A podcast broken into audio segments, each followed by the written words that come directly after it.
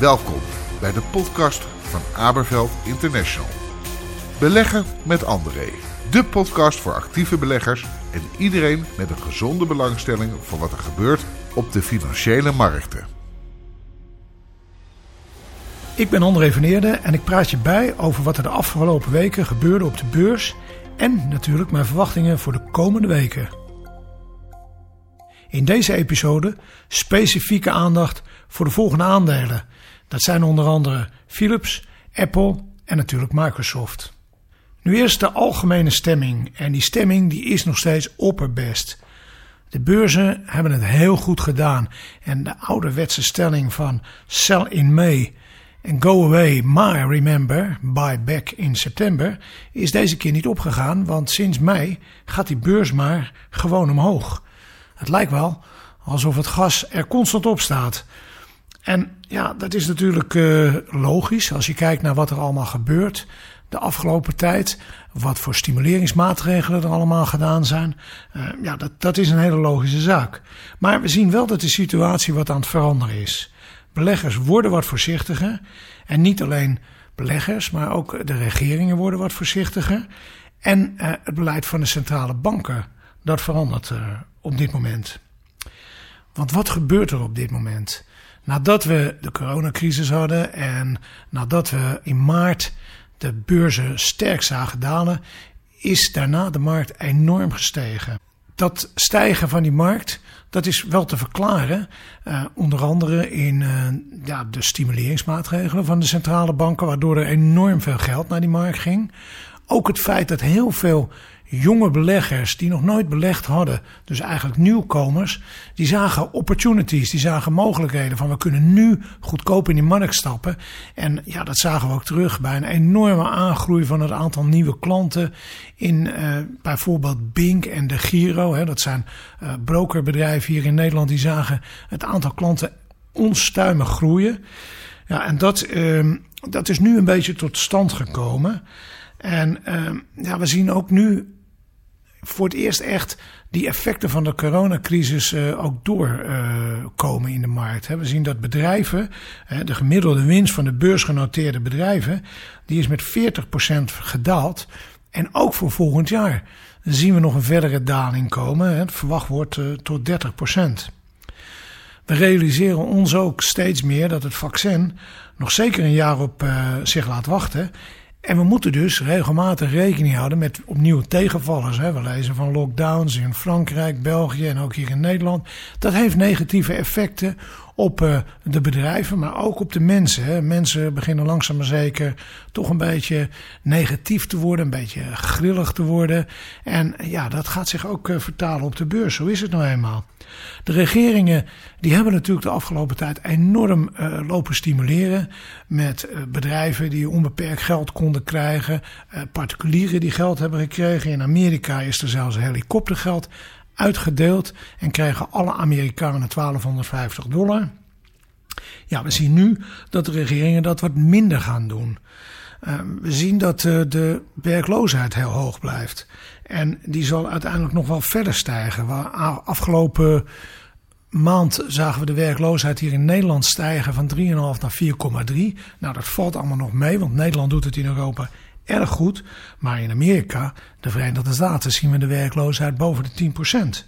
En dat is natuurlijk toch een uh, belangrijke markt. Daarnaast de centrale banken. Donderdag 27 augustus was de speech van Powell. En Powell is de hoofdman van de Fed, de president of the Federal Reserve. En hij maakte bekend dat het beleid van de Fed de komende jaren toch wat gaat veranderen. Tot op heden was het uh, beleid van de Centrale Bank van de Verenigde Staten erop gericht dat de uh, inflatie rond de 2% blijft. En dat is ook overigens de doelstelling van de Centrale Bank hier in Europa. Nu laten ze die doelstelling los en ligt de primaire focus op de werkloosheid. En die werkloosheid die moet omlaag. Die moet omlaag naar uh, maximaal 4%. Dus daar ligt een, een hele grote uitdaging. Dat die inflatie doelstelling losgelaten worden is ook niet zo gek, want de inflatie daalt alleen maar. We hebben zelfs in Duitsland, werd uh, op 31 augustus bekendgemaakt dat de inflatie gedaald is naar 0%. Dus inflatie is niet de primaire doelstelling en nu ligt de doelstelling op het herstel van de economie en het herstel van de werkloosheid. Nou, die realiteitszin bij die beleggers die komt nu wel naar boven. De beleggers beginnen zich bewust te worden dat de bedrijven minder winst maken en dat het nog heel lang gaat duren voordat ze weer meer winst gaat maken. Dividenden liggen onder druk en blijven voorlopig onder druk liggen. Dus waar moet je rendement vandaan komen? Daarnaast is de waardering natuurlijk toch wel behoorlijk gestegen. Zeker als je rekening houdt dat bedrijven het nu minder doen. Dus wat ik zie op dit moment is toch dat beleggers wat voorzichtiger worden en ik verwacht dan ook een terugval. Dan komen we uiteraard bij de situatie op de beurs. Want daarvoor luistert u naar mijn podcast. Ja, ik zei het net al. De beurs die heeft er uitstekend bij gelegen. Na die scherpe daling van februari en maart hebben we alleen maar hogere koersen gezien. En die hogere koersen die hebben mij, en maar niet alleen mij, heel veel beleggers, toch verbaasd. Maar waar komen die hogere koersen vandaan? En ja, waarom eh, zijn er die hogere koersen? Nou, als we dat even gaan fileren, dan zien we dus in eerste plaats, het is heel opvallend, dat er heel veel nieuwe beleggers bijgekomen zijn. Dat zei ik al. En die beleggers, die hebben een ander profiel dan de traditionele belegger. Het zijn vaak de wat jongere mensen die op een eenvoudige manier toegang krijgen tot de beurs via uh, brokers zoals ik al eerder zei, Bink, Giro. Je kunt heel makkelijk een rekeningetje openen en je kan meteen gaan beginnen met beleggen. Je hoeft ook niet heel veel geld neer te leggen. Wel nee, met een paar duizend euro kan je al in de markt zitten. Ja, en die beleggers hebben over het algemeen de laatste tijd het redelijk goed gedaan. En wat zie je dan? Je ziet dat ook heel duidelijk die, die nieuwe beleggers, die beleggen in aandelen zoals bijvoorbeeld Apple, Microsoft, Facebook, maar ook uh, uh, Tesla is een aandeel wat heel erg in de picture staat. Uh, het zijn aandelen die tot de verbeelding spreken en die jongere mensen ook eerder begrijpen. Want de traditionele belegger, die zit nog altijd in de aandelen Royal Dutch, Koninklijke Olie, Philips, Unilever. Ja, we zien die verschuiving en die zie je dus ook in die waardering. Want als we kijken naar een aandeel Apple, Facebook, Amazon, Google. Dat zijn de aandelen die de laatste uh, jaren en met name de laatste maanden enorm zijn gestegen. En waar de waarderingen staan waarvan je denkt, daar zet ik af en toe vraagtekens bij.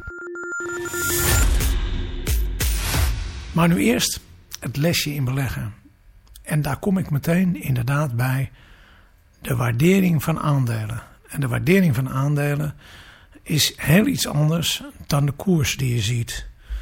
En met name die nieuwe beleggers, en ik hoop dat jullie luisteren, met name die nieuwe beleggers wil ik toch een beetje wegwijs maken in het feit dat uh, het niet is de merknaam waar je in investeert, of dat nou een goede belegging is, maar natuurlijk ook van uh, die merknaam, uh, ja, het bedrijf daarachter.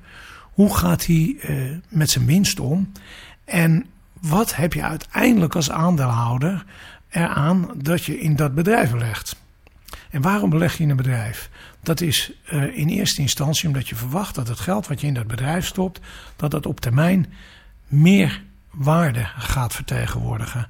Je verwacht dus dat het bedrijf waar je in belegt, dat dat waarde creëert.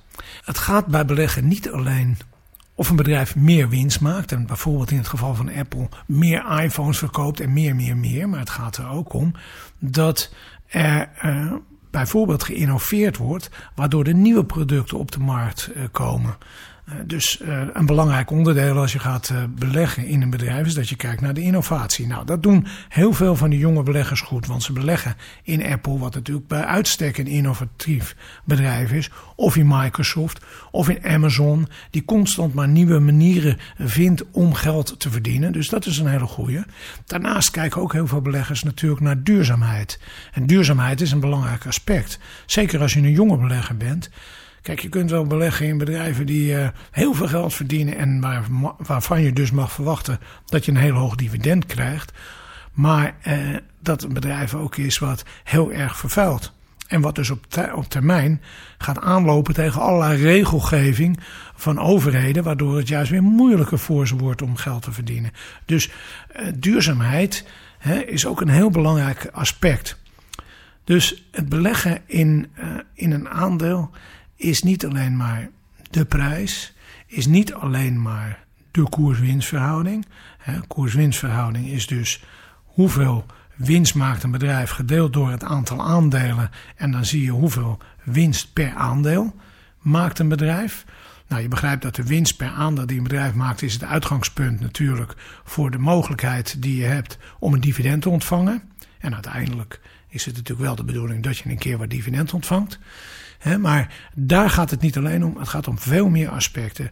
Dus wat ik eh, de nieuwe beleggers mee wil geven, kijk niet alleen naar de koers, want de koers van gisteren is eh, een dingetje. De koers van morgen is een ander dingetje. Maar eh, het gaat voornamelijk om de koers op een hele lange termijn. En daar spelen een heleboel aspecten in mee. En dan gaan we het nu over de aandelenmarkt hebben.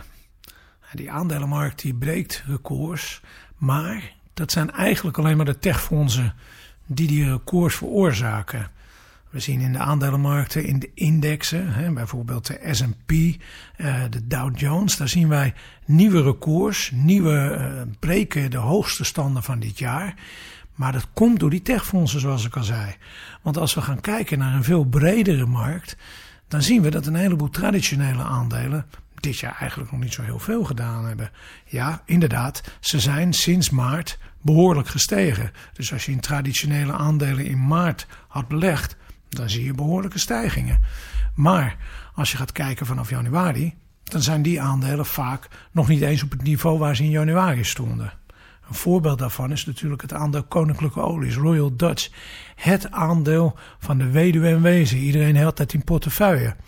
Nou, eh, het aandeel Koninklijke Olie is ten opzichte van januari eigenlijk alleen maar gedaald. En dat is een van de grotere aandelen. Als je ook kijkt naar de MSCI Global All Country Index. Nou, dat is een hele mond vol, maar wat betekent dat? Dat is een index van een heleboel fondsen. Die uh, gemiddeld alle landen zijn erin vertegenwoordigd, 50 landen, daar de aandelen van. Dan zie je dat die index per saldo helemaal niet gestegen is en dat die eigenlijk nog relatief laag gewaardeerd is. Het zijn dus echt bijvoorbeeld de vangaandelen. Wat zijn de vangaandelen? Dat is Facebook, Apple, Amazon, Netflix en Google. Dat zijn de vangaandelen. Ja, dat zijn de aandelen die gestegen zijn. En die zijn uh, de laatste vijf jaar al zo'n 30% uh, gestegen per jaar. Let op. En uh, ja, daar uh, zijn alle ogen op gericht. Maar als we kijken naar de financials, de financiële, de banken, de verzekeringsmaatschappijen. Kijken we naar de voedingsfondsen. Kijken we dus naar de olieaandelen dan zien we helemaal niet zo ongelooflijke stijging. Dus er zijn in ieder geval nog mogelijkheden genoeg om te beleggen. Die zijn er altijd en daarom moet je ook naar deze podcast luisteren. Want wij blijven uh, elke keer met nieuwe aandelen komen. Als ik terugkijk naar bijvoorbeeld het aandeel Apple. Dat werd maandag 31 augustus gesplitst. Van één aandeel werd het opeens vier aandelen. Dat betekende dat het aandeel daarvoor op 490 dollar stond. En dan zou je verwachten op 31 augustus dat het 490 gedeeld door 4 dat zou dus ergens rond de ja, 120 uitkomen. Maar eh, dat aandeel dat liep dezelfde dag op 31 augustus meteen weer 4, 5 procent op. Dat is een aandeel waar ik toch eh, op dit moment een beetje met argusogen naar kijk. Als we naar Apple kijken, eh, specifiek dat bedrijf, fantastisch bedrijf, laten we dat voorop stellen. En een aandeel wat je zeker in portefeuille op een hele lange termijn wil hebben. Maar als ik nu kijk naar de waardering, het aandeel staat 40 keer gewaardeerd, 40 keer de winst. Met daarnaast een situatie die op dit moment ontstaat, dat ze, uh, hun verdienmodel wordt wat aange, aangevallen. Uh, zoals jullie misschien weten, Apple eist 30% van alle activiteiten die via de Apple Store worden aangeboden. Hè, dus alle apps, maar ook muziek en noem maar op. TV-programma's, daar eisen zij 30% van de inkomsten. Dat wordt op dit moment uh, is, een, is een model wat, wat onder druk staat. Een andere zaak die voor Apple met name ook van belang is, is natuurlijk de ruzie tussen China en de Verenigde Staten. Want uh, aan de ene kant valt uh, de Verenigde Staten China aan, natuurlijk met het, ja, het, het, het, stelen van technologie, althans het, het, het, het vermeend stelen van technologie en het dumpen van goedkope producten. Apple haalt heel veel van zijn uh, inkomsten uit China. Dus dat is ook een risico. Dus uh, Apple is een aandeel waar we een beetje uh, ja, met, met enige, enige argwaan naar kijken. En dat is ook een aandeel wat we in de gaten moeten houden. Op de dip is het natuurlijk wel een aandeel wat je moet kopen. Tesla is ook zo'n uh, zo'n bedrijf wat maar gestegen is en gestegen is. Tesla is gesplitst van 1 naar 5. En het aandeel staat nu ruim boven de 400, dus dat betekent meer dan 2000 dollar. Waarmee het meteen het duurste automobielaandeel is ter wereld. Uh, de waardering van Tesla is meer dan de waardering van Daimler en BMW bij elkaar.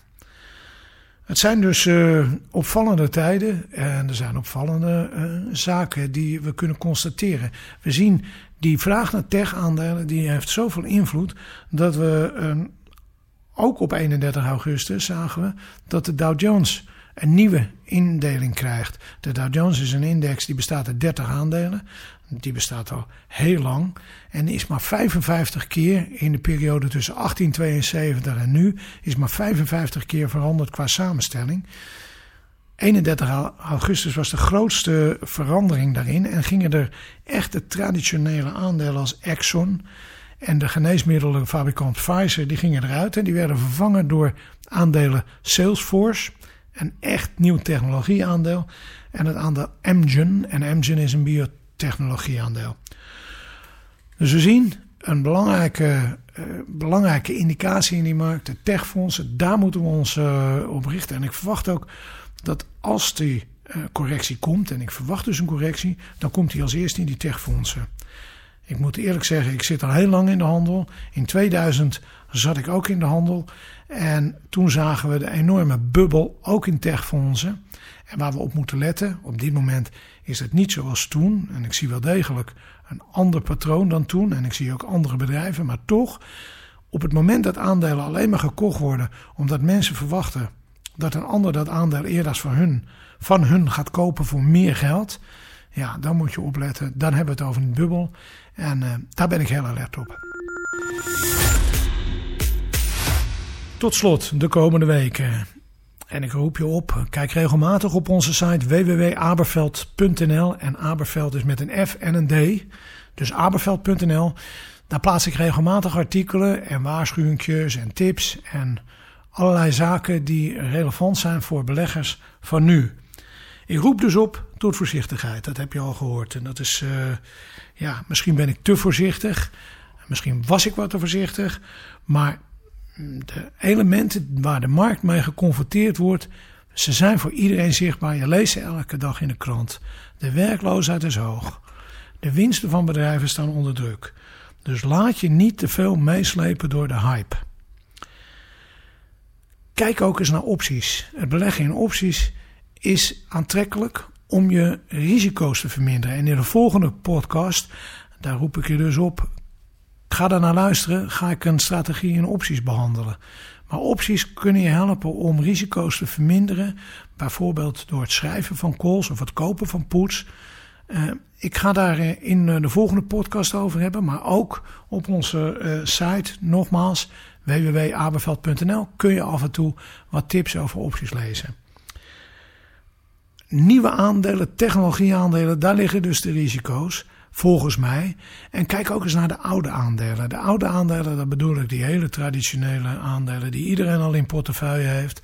En waar hele aantrekkelijke aandelen tussen zitten op basis van waardering. Ik kijk bijvoorbeeld naar het aandeel Philips, wat uh, op 31 augustus werd afgestraft, omdat ze dus inderdaad een enorme order gecanceld werd door de Amerikaanse regering.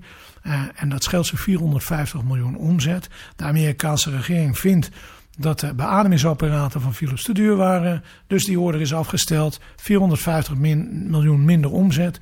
Koers duikelt in elkaar. 4% lager. Ja, dat is een momentje dat een aandeel Philips aantrekkelijk is. Kijk eens naar uh, de aandelen ING en Nationaal Nederlanden. Zijn aandelen die ik qua waardering heel aantrekkelijk vind. Het zijn mooie dividendaandelen. De winst van die bedrijven is redelijk stabiel. Die zie ik niet zo snel onder druk komen. En het zijn zeker aandelen die in een hele stabiele portefeuille voor de langere termijn zeker kan kopen en in je portefeuille kan hebben. Net als het aandeel Unilever of andere voedingsaandelen. Kijk bijvoorbeeld eens naar Nestlé even over de grens. Natuurlijk ben ik geïnteresseerd in de aandelen Microsoft en Facebook, maar niet op dit niveau. Tegen wat langere niveaus, en dan praat ik echt over een correctie van tussen de 5 en de 10 procent, zijn dat de aandelen die ik wel in portefeuille wil hebben. In de volgende podcast meer daarover. Bedankt voor het luisteren naar deze podcast. En ik hoop je de volgende podcast natuurlijk weer aan de lijn te hebben. Maar wil je persoonlijk een keer met mij praten? Of heb je een specifieke vraag? Neem dan contact met me op. Je vindt mijn gegevens op onze site www.aberveld.nl en je kan me natuurlijk ook vinden op Twitter. Twitter André van Eerden. Aan elkaar vast. André van Eerden. Abonneer je op onze podcast via de app. En een commentaar of een review is natuurlijk ook altijd van harte welkom. Onze volgende podcast zal verschijnen rond 15 september. Tot dan.